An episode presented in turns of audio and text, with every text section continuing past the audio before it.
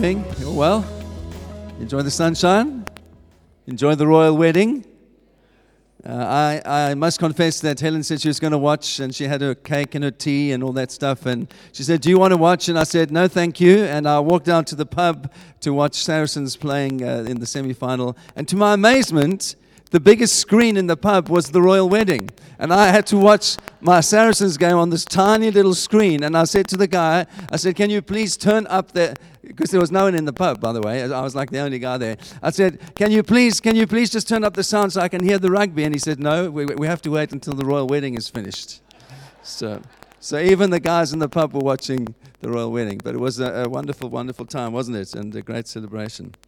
So uh, um, I, I, also just want to say uh, the last two weeks, um, Clive and Helen preached on the presence of God, and I really want to commend those messages to you. If you were, if you weren't here, uh, go and listen on the podcast. They did a wonderful job just talking about God's presence, how we can enjoy God's presence in our lives, and what that looks like. So please go and watch the watch the podcast. Go and listen to the podcast if you missed those um, uh, two messages. And I'm going to continue this morning on our study of Colossians. So if you've got your Bibles with you, please turn to chapter 3. Uh, take out your phone or your Bible, and we're going to look at Colossians chapter 3. Um, you might say, and this is taking a long time. It's four months now, and we're in chapter 3. This is taking a long, long time. What is wrong with you? Well, I want to say Paul also took a long time to help people understand who they were in Christ before he got them to do anything. So I want to say to you if you are understanding now, after four months, a little bit more about what Jesus has done for you and how much He loves you and how magnificent He is in your life and, or, and all that He's bought for you on the cross, and you're beginning to understand that a little bit more, then the last four months have been absolutely worthwhile. Because now we're going to start talking about what God requires of us. All right? But too often we speak about what requires of us, God requires of us, far too quickly and people start living out of striving and legalism and feeling like they have to do the right thing without having a glimpse in their lives of how magnificent and awesome Jesus is. And when you start understanding how magnificent and awesome Jesus is, then other things start to flow out of your life automatically. And that's why Paul does what he does.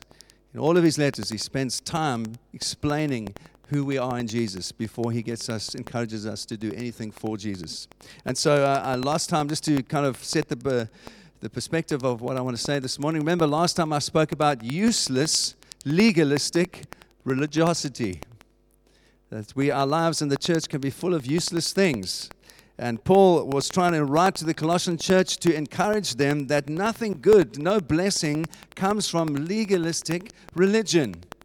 There's no blessing in your life that comes from that. And Paul was trying to remind this church and say, don't focus on that. Focus on Jesus and what he's done for you. And then good things start to flow out of your life. And um, it's quite simple that, you know, religious behavior produces fruit. And we can see the fruit of, of any kind of religion quite easily. Legalistic structures in churches or cults or religions show themselves quite quickly by their fruit. And that's also true of super spiritual churches who try to emphasize eccentric doctrines and they focus on obscure things uh, in, in, in, a, in a sense to try and show how spiritual they are, but nothing good comes from that. And if you look at church history, you can see church history is full of stories of churches that have insisted that you dress a certain way, that you eat certain food, that you observe certain days as holy and righteous, and all these kind of things. Um, and you, they, they, you, you can eat this and you can't eat that. And make, they make regulations of very ordinary, everyday life experiences. And so we've seen, as we've looked at Colossians, that Paul is saying he had that stuff even in his day. It's not new, but nothing good comes from that kind of stuff. It doesn't produce spiritual life in you. Uh, and remember what, what Paul said last time I, I preached uh, at the end of chapter 2. He says, These rules which have to do with things that are all destined to perish with use, are based on mere human commands and teachings. Such things have an appearance of wisdom with their self imposed worship, their false humility, their harsh treatment of their body, but they lack any value in restraining sensual indulgence. So Paul says all that kind of religious behavior, do this, don't do that, fast on this day, make sure you're doing all this kind of stuff. He says there's very little value in all of that. Actually, it doesn't restrain the sinful nature. It can't help you with the sinful nature. And isn't that what um, Luther found out as a monk? He said he, he, of all the people that were monkish, he was the best monk of all the monks that there ever were. I'm paraphrasing him, but that's what he said. He said he fasted the most, he prayed the most, he, he starved himself, he, he woke up at two in the morning and four in the morning and six in the morning to pray, and none of that helped him rid his conscience of the sense of guilt that his sin actually wasn't dealt with. And that only came when he discovered the amazing grace. It's through faith in Christ that we are saved and in no other way. And when he realized that, his life transformed. And that's what, this, what, uh, what Paul is saying here as well. And I found in my life that it's actually uh, people that are, are wicked enjoy being legalistic, they enjoy being heavy handed. And Paul actually says, he says, that kind of heavy handed legalistic behavior is not godliness at all. It's actually appealing to your sinful nature, it's appealing to the fallen part of your nature. It's not appealing to that part of you that is the new person, it's appealing to that part of you that was the old person. And that's what legalism does it appeals to those things, the base things in our nature that think if we just can do this, we're going to be spiritual. And Paul is saying, You got it all wrong. That's all belongs to the old man. All that legalistic behavior belongs to the old man, which has been crucified with Christ. And you are a new man, a new woman in Christ Jesus. Don't try and behave like that anymore because that's the old person. That's what the old person does. The new person, the new person loves Jesus. That's what the new person does. The new person has been made alive in Christ and loves Jesus with all of, all of the, its heart. All right, so here we go. This is we. That's all to introduce chapter three, and we're going to read five verses, and I'm going to make some comments uh, out of those five verses. So this is what Paul says now. After setting the tone in the first couple of verses in chapter, uh, first couple of chapters, in chapter three, he says, "Since then you have been raised with Christ. Set your heart on things above." where Christ is, seated at the right hand of God. Set your mind on things above, not on earthly things. For you died, and your life is now hidden with Christ in God. When Christ, who is your life, appears, then you will also appear with him in glory. Put to death, therefore, whatever belongs to your earthly nature sexual immorality, impurity, lust, evil desires, and greed, which is idolatry. And so Paul is reminding us, and I want to remind you again of a couple of things. Remember, every Christian is a new person in a new kingdom. Remember that of your own life. Remember, Colossians chapter 2 starts with this You have died with Christ. And now Colossians 3 starts with You have been raised in Christ. All right? Remember, you are a new person. If you put your faith in Christ, your life is no longer in the old kingdom. Your life is in the new kingdom. You have died with Christ and you have been raised into the new kingdom with Jesus, and so live like a new person. This is what Paul is saying. Every Christian has died with Christ, every Christian has been raised with Christ. And because of that, Paul says these amazing words set your hearts on things above things above. I was at a lecture in Oxford, and this lecturer said, You know, in the Old Testament, the word uh, for, for sexual purity implies that actually it doesn't matter if you sleep with someone as long as, long as you're working towards marriage. It's okay to sleep with someone as long as you're working towards marriage. This lecturer said that. And I thought to myself, how low is your bar? How low is your bar?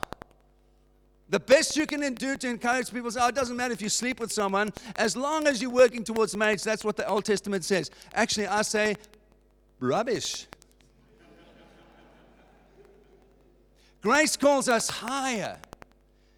It grieves me that so many young people are sitting in churches where pastors and preachers are saying that. Doesn't matter. Doesn't matter. You know, sexual purity doesn't matter. Masturbation's not such a big problem. Pornography, it's okay. Don't worry about it. Is your bar so low? Christ calls us to a new life. That behavior belongs to the old man who has been crucified, who is dead. It belongs to the old man. Paul says, You don't give yourself to that anymore because that's the old, and the old is gone. The old has been crucified, and the new man has risen in Christ. Who do you appeal to, the old man or the new man? Such a low bar. No, Paul says, You have been raised with Christ. Set your heart, your mind on things that are above. Seated at the right hand with the Father right now. Come on, guys, ladies. Set your hearts on things above, not these carnal things that pagans live by. Come on. Can I encourage you? Are you discouraged or are you encouraged? Set your heart, your mind on things above. I don't care if the brightest minds in the world are saying it's okay to behave like that. Jesus says, I've made you a new person.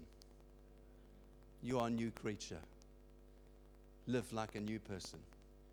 Enjoy life because my life lives in you. You are in Him. That means you are joined in Him. That means like you are a branch on a tree. That means like you are a limb on a body, so you are joined to Christ, says Paul. It's like a marriage relationship. The two become one. That is the image that Paul uses. That's what you are, the new person in Christ. You are wedded to Him. You are like a branch on a tree in Him. That's Paul's image. And everything that now happens in our lives is shared because we are in Christ. So Jesus has no relationship with sin. Why? Because he died to sin.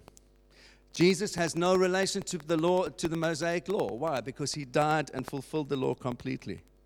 Christ was attacked by Satan on the cross, but now he's not threatened by Satan at all. Jesus rose from the dead and he now reigns in newness of life and he's seated at the right hand of the Father. And Paul says one day he will be revealed and every one of us and all of creation, the whole cosmos, will see his divine glory that he shares with his father. So, why is Paul emphasizing these things? Because I want to uh, point this out to you. The, the main reason he's doing this in, in such a, a, a detailed way is to show us as Christians that everything that happened to Jesus has happened to us.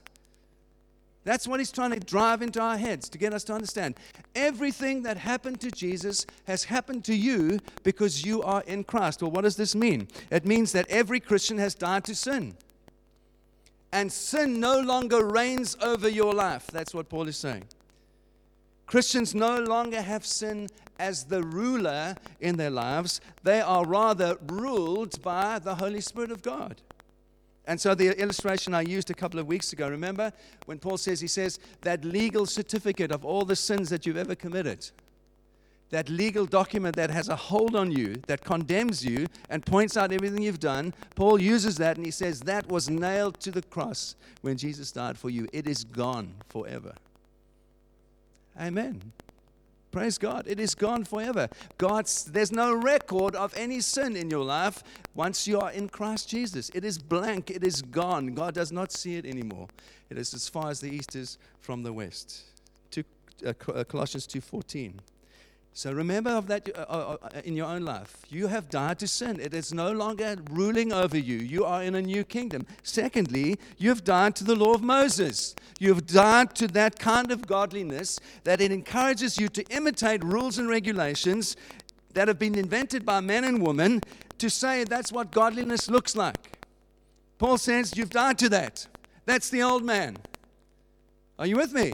Just think about it, the implications of that. Rules that people have made in order to say this is what godliness looks like. You conform to those rules. Paul says that's part of the old that is gone. It's been crucified.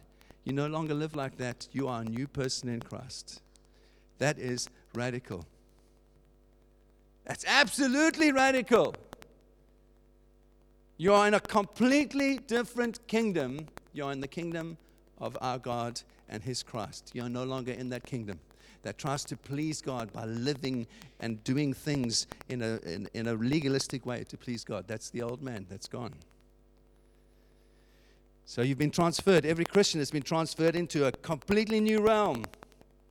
And you've been raised up, says Paul. And you're coming into this, conforming yourself because you are in this new kingdom. You're giving your life to conform to the new kingdom, not to the old kingdom to the new man that is alive, not to the old man that's been crucified.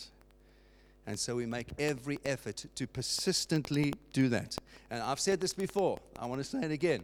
That's why I say to you just love Jesus with all of your heart. Love him. Ask him. Walk with him.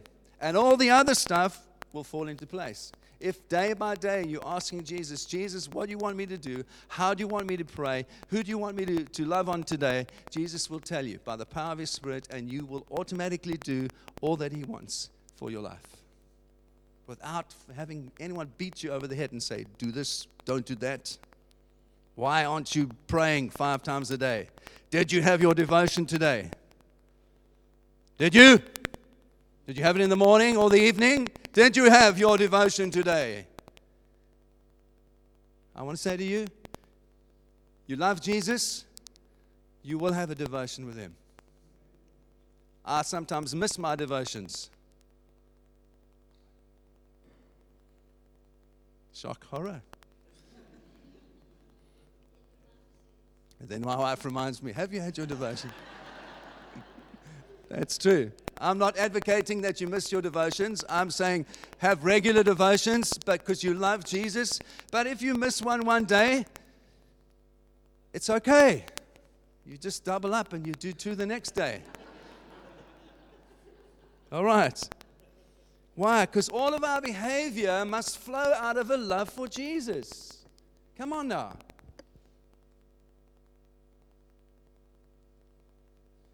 Paul says, secondly, we've, uh, the second thing that he says in these verses, we have a, every Christian is a new person, and I've looked at what that means. But he also says every Christian has a new outlook, a new perspective on life.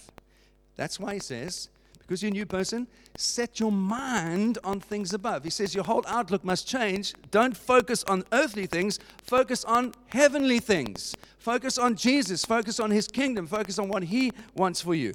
And so I want to remind you that the great, the great comfort that we have as Christians is that right now Jesus is ruling at the right hand of the Father in heaven.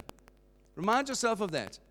You are following the ruler of the universe. Your focus, your attention is on what does Jesus want me to do, who's sitting right now at the right hand of the Father, interceding for me, praying for this world, praying for my life, praying for my future and how I fit in. How does Jesus want me to live? That's what Paul says. Make every effort to focus on what Christ has for you. You see, the reality is, as we set our hearts on things above, there's still a whole lot of stuff that happens here on earth. Isn't that true? So people get saved here on earth. There's no salvation in heaven. You don't get saved in heaven, right? It happens here on earth. Forgiveness of sins happens right here on earth. While we're still alive, we're born again here on earth. So our perspective is, is, is, is uh, influenced by what Jesus is doing in heaven, but we still live here on earth. So we don't live in, in, for our own pleasure. We don't just simply live for our own social success or our own material gain. No, why? Because our heavenly perspective is influencing what, how we live now. That's what Paul is saying. Let, let what's happening in heaven influence everything of how what you do and live here on earth. Don't live like pagans. Don't live like earthly people who don't have any kind of heavenly perspective. No, your perspective is of Jesus' kingdom and what he has for you. So let your life on earth start to conform to what you are seeing in heaven. Does that make sense? That's what Paul is saying. And then he says that you have a new source for life. You're in a new kingdom, you've got a new perspective. Thirdly, you've got a new source for life. And he puts it beautifully like this For you died, and your life is now hidden with Christ in God. Your life is hidden in Jesus. There's a new source of power for you that no one knows anything else about. People will say, How can you live like that? Why do you value these things? And you, it will be hidden to them. They won't be able to see it. And you will be able to know in your heart, My life is hidden in God. My life is hidden in Christ. He is the source of my power. He's the source of my wisdom. He's the source of my integrity. It's all about Jesus. My life is hidden in Him. And that's why people can see something different about me, but they don't know what the source is. But the source is Jesus. My life is hidden in Christ. You get it? That's what Paul is saying. Your life, every one of us who are in Christ, our lives are hidden in Christ. And it's a mystery to other people. They can't make sense of it. They wonder why we do, do what we do. And, and Paul says, You know, your life is hidden in Christ. He's your source. And one day, Paul says, all of this will be revealed to the entire cosmos. When Christ, who is your life, verse 4, appears, then you will also appear with him in glory. We are united with Christ in every way. We are in him. Our position is in him. He rules from heaven, and we obey what he says from heaven, and it informs our life here on earth. And our, our, the source of our power is hidden. And when, one day, when Jesus comes back again, everything will be revealed to the universe and to every human being, and everything will be seen for what it really is. It will all become plain to everybody. That's what Paul is saying. And so I put it to you if Paul is saying we have been made new people, if we are no longer in an a, a, a, old kingdom, we are in a new kingdom. If we have this hidden source of power, because our life is hidden in God, and all is good is about to be revealed and rewarded, and all that is wicked about the world will face judgment. Paul is really saying it's best if that's true that your life begins to conform to your heavenly Father's will. That's what he's saying. And so we read, we reach in verse 5 this beautiful, magnificent moment in Scripture. Therefore, therefore, in the light of all of this, Paul says, therefore, put to death your sinful nature. And I'm sure you've heard this before when uh, people have said, when you see in the Bible the word therefore, best to ask what it is there for. All right? And I put it to you this morning, I'm absolutely convinced of this, that the Bible, the way the Bible teaches godliness, the way that the Bible teaches holiness, the way that Jesus teach, teaches holiness, the way that the Holy Spirit teaches holiness, the way that Paul teaches holiness is wrapped up in one little word. Therefore. If you want to understand how to live a godly life, understand this one little word therefore. That's all you have to understand, and you will live a godly life. What I mean? Well, the Bible never starts by appealing for godly living. It never starts by appealing for holiness. It starts by describing, it never plunges into commands of what you must and must, must not do. It always starts by describing what God has done for you. That's where it starts. It tells us the story of what God has done for us and the magnificent thing that He's made possible. And then it starts telling us and, in, and, encouraging us towards godliness. So if you look at any letter, and I've said this before, Ephesians or Romans or 1 Peter 1, for example, it's always more than halfway through the letter that Paul starts saying, Well, now I want to encourage you in terms of how you live. What he does in the beginning, and you see Jesus as well in the Gospels, he's always talking about who God is before he says, This is what you should do. And so, here in chapter 5, uh, chapter 3, Paul starts moving on to these practical encouragements after he's painted this magnificent picture of all that God has done and dropped this little word in saying, Therefore, now you do this. So let me sketch then some false ways. If, if, I, if, I, if, if, if uh, you give me some leeway, just to, to, if you don't understand yet what I'm getting at, uh, that's where I'm going, all right? All, all godliness in our lives starts with a little word, therefore. Okay, that's my thesis. Here I want to give you, sketch some ways that other people say godliness comes. Typical pagan way, non Christian way of appealing for godliness in a good life is simply to assume that you can do it that it's possible. And it's simply a matter of responsibility, it's a matter of effort and willpower. That's all you need to live a good life. Exert your will, try really hard, you can do it. That's a pagan way. And so, if, you, if, you, if you'd like to uh, think, uh, there's endless appeals from politicians, endless appeals for headmasters at schools, for the kids to behave well. Even as parents, we're always appealing to our children. You can do it. Try and produce morality and the good life in other people by urging them to try harder. this is not the way Bible teaches godliness. Just try hard, my son, and you will beat that thing. How many times haven't we done that? Secondly, some people add threats to that.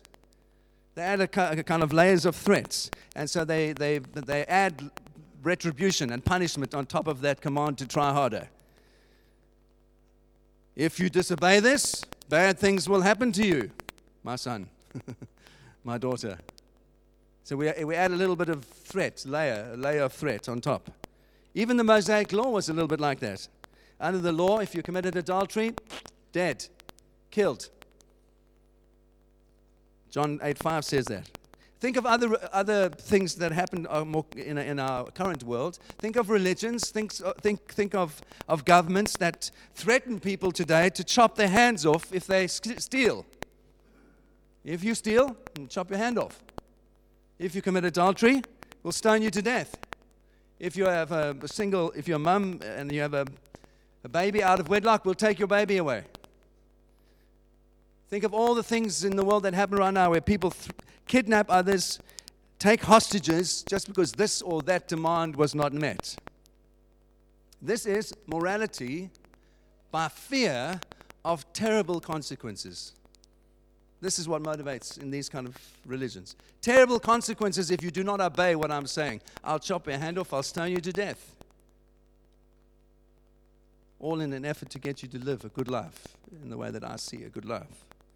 And third, there are people more in our, in our Western context that just appeal to logic and think if you present enough good reasons for people to choose a good life, they will choose a good life. It's logical. Of course, you must choose this. It's the best for you. It's going to have the best outcome for your family and your children. And so I'm appealing to your good sense, young men, young woman. I'm appealing to your good sense. It makes good sense to live like this.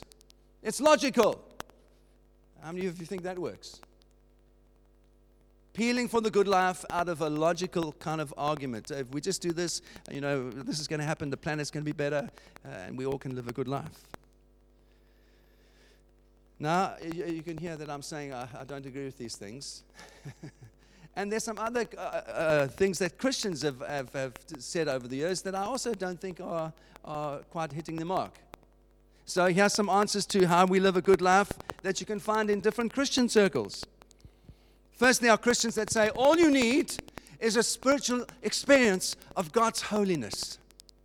Like holiness, if you can just understand how holy God is and have a revelation of holiness, and it falls on you, and you kind of have this uh, revelation, you will live a good life.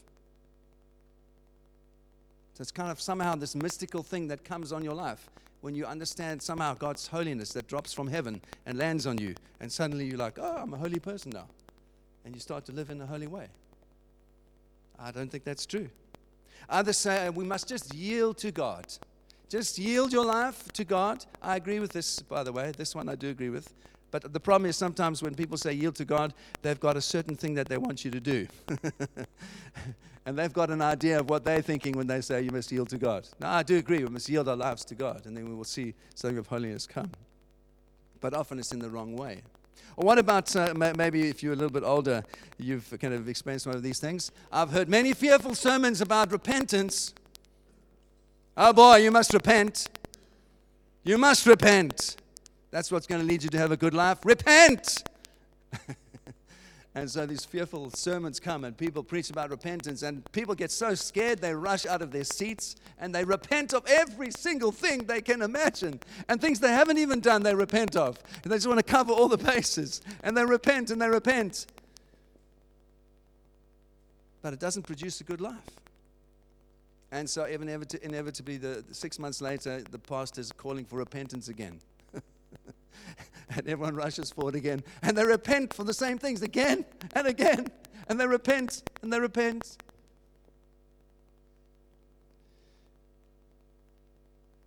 And then there's some Christians who've um, said uh, they've adopted a, a, a teaching that was around in the 18th and 19th century, and I've heard this quite a lot recently. People that preach grace, they say it's impossible for us to sin because we are in Christ. I love the grace of God. I preach the grace of God, but this is not this is not gospel. It's impossible for us to sin on earth because we've been made perfect in Christ. Therefore, we can't sin. And they live this kind of weird life where actually it's not real. There's obviously sin in your life. You're just denying it's there. This is something that's quite common as well. And then lastly, there are Christians that have said the best way to be a holy person is to withdraw. And so go live in a monastery.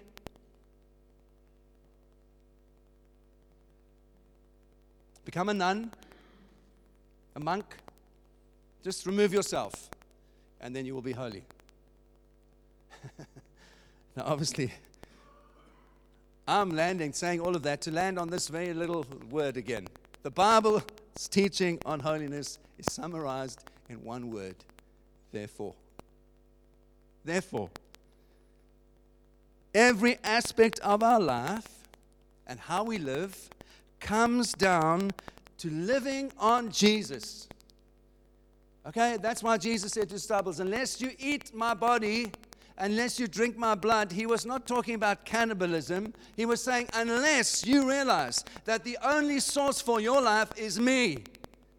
In me you live and move and have your being. In me you are rooted. In me is power. In me is source of life. In me is godliness. In me is holiness. Unless you live on me, you're never, never going to live a holy life. Do you get what I'm saying?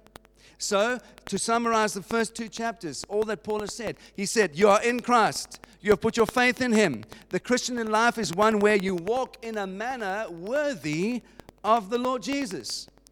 You keep your eyes on Him. I'm quoting all these verses. You keep step in step with the Spirit. We are in a kingdom where Christ is the King. He's the Lord of creation, He's the Lord of His church. He's dealt with our past, He's brought reconciliation for us when we are enemies of God. He has a future plan for our lives. This is all in the first two chapters of Colossians. He has given us an inheritance, which includes a final reward, and the indwelling of the Holy Spirit in our lives is a guarantee that all of that is assured and is to come.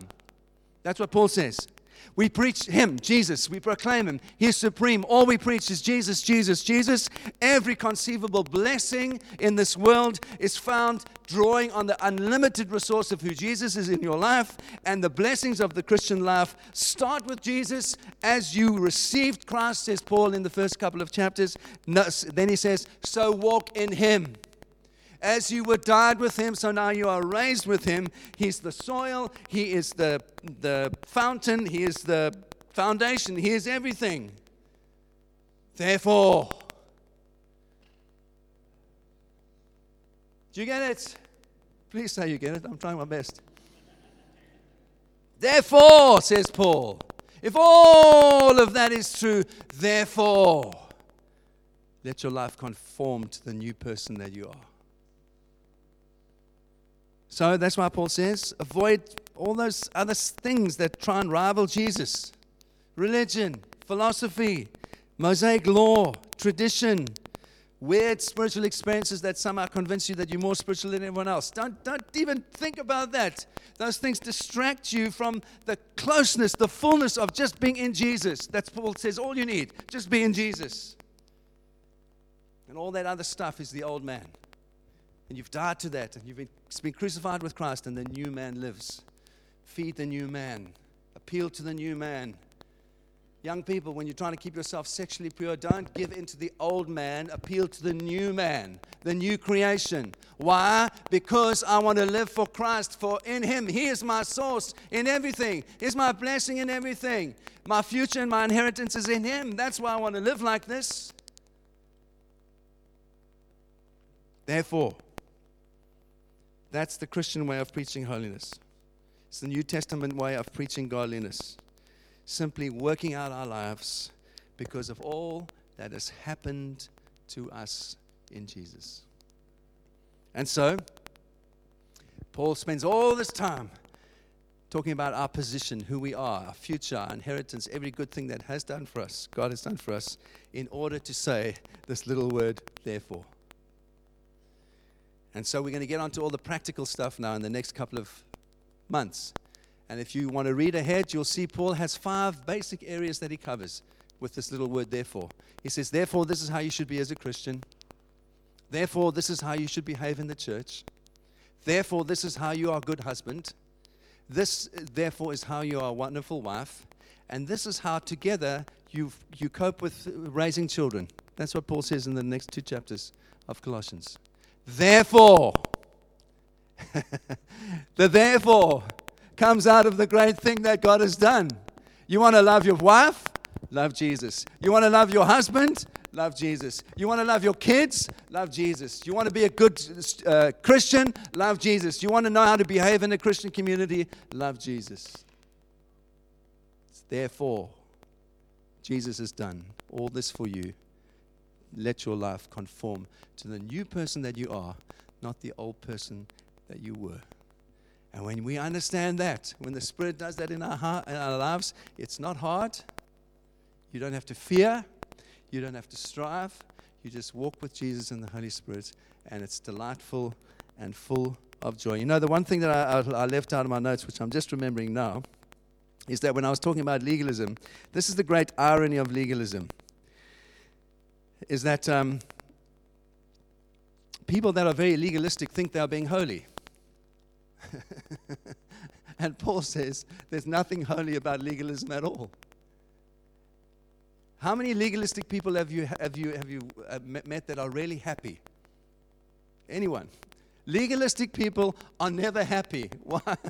Because they're not happy with themselves and they're not happy with their relationship with God and they feel like they're under this striving to do stuff and then they're not happy with anybody else either because everyone else appears to be breaking the rules. Isn't that right? and when you see someone else breaking the rules, you get really angry. You know what Paul says? He says, true holiness, true holiness includes freedom. True holiness include, includes an assurance of your salvation, and, and, and true holiness includes happiness. Holy people are happy people. Holy people have a smile on their face. Holy people are not those that are born under this load of, oh, I've got to carry this thing that I've got to do for God, and it's so hard. It's so hard to pray. It's so hard to get my kids to come to church. It's so hard. I'm laboring under this thing, you know, I just can't do it anymore. That's legalism. If you feel like that, there's legalism. Holy people are happy people. Holy people are full of God's life because God's life is flowing because they've realized that His life is their life. That's the difference. So I want to encourage you this morning. I want to encourage you. Live like the new person that you are. You are a new creature in Christ. He's done all this wonderful thing for you. Live like, like that. Don't let yourself be sucked back and drawn back to try and please God by doing a whole lot of legalistic stuff. No, you follow the voice of the Spirit, and He will show you day by day, moment by moment. You love Jesus with all of your heart. You will be a good mom, a good dad, a good parent, a good lover, a good husband, a good wife, a good person in the church, a good person outside of the church, reaching others, if you just love Jesus with all of your heart. That's it. All of this is possible. Therefore, live your life for Christ. Amen. God bless you. Let's pray.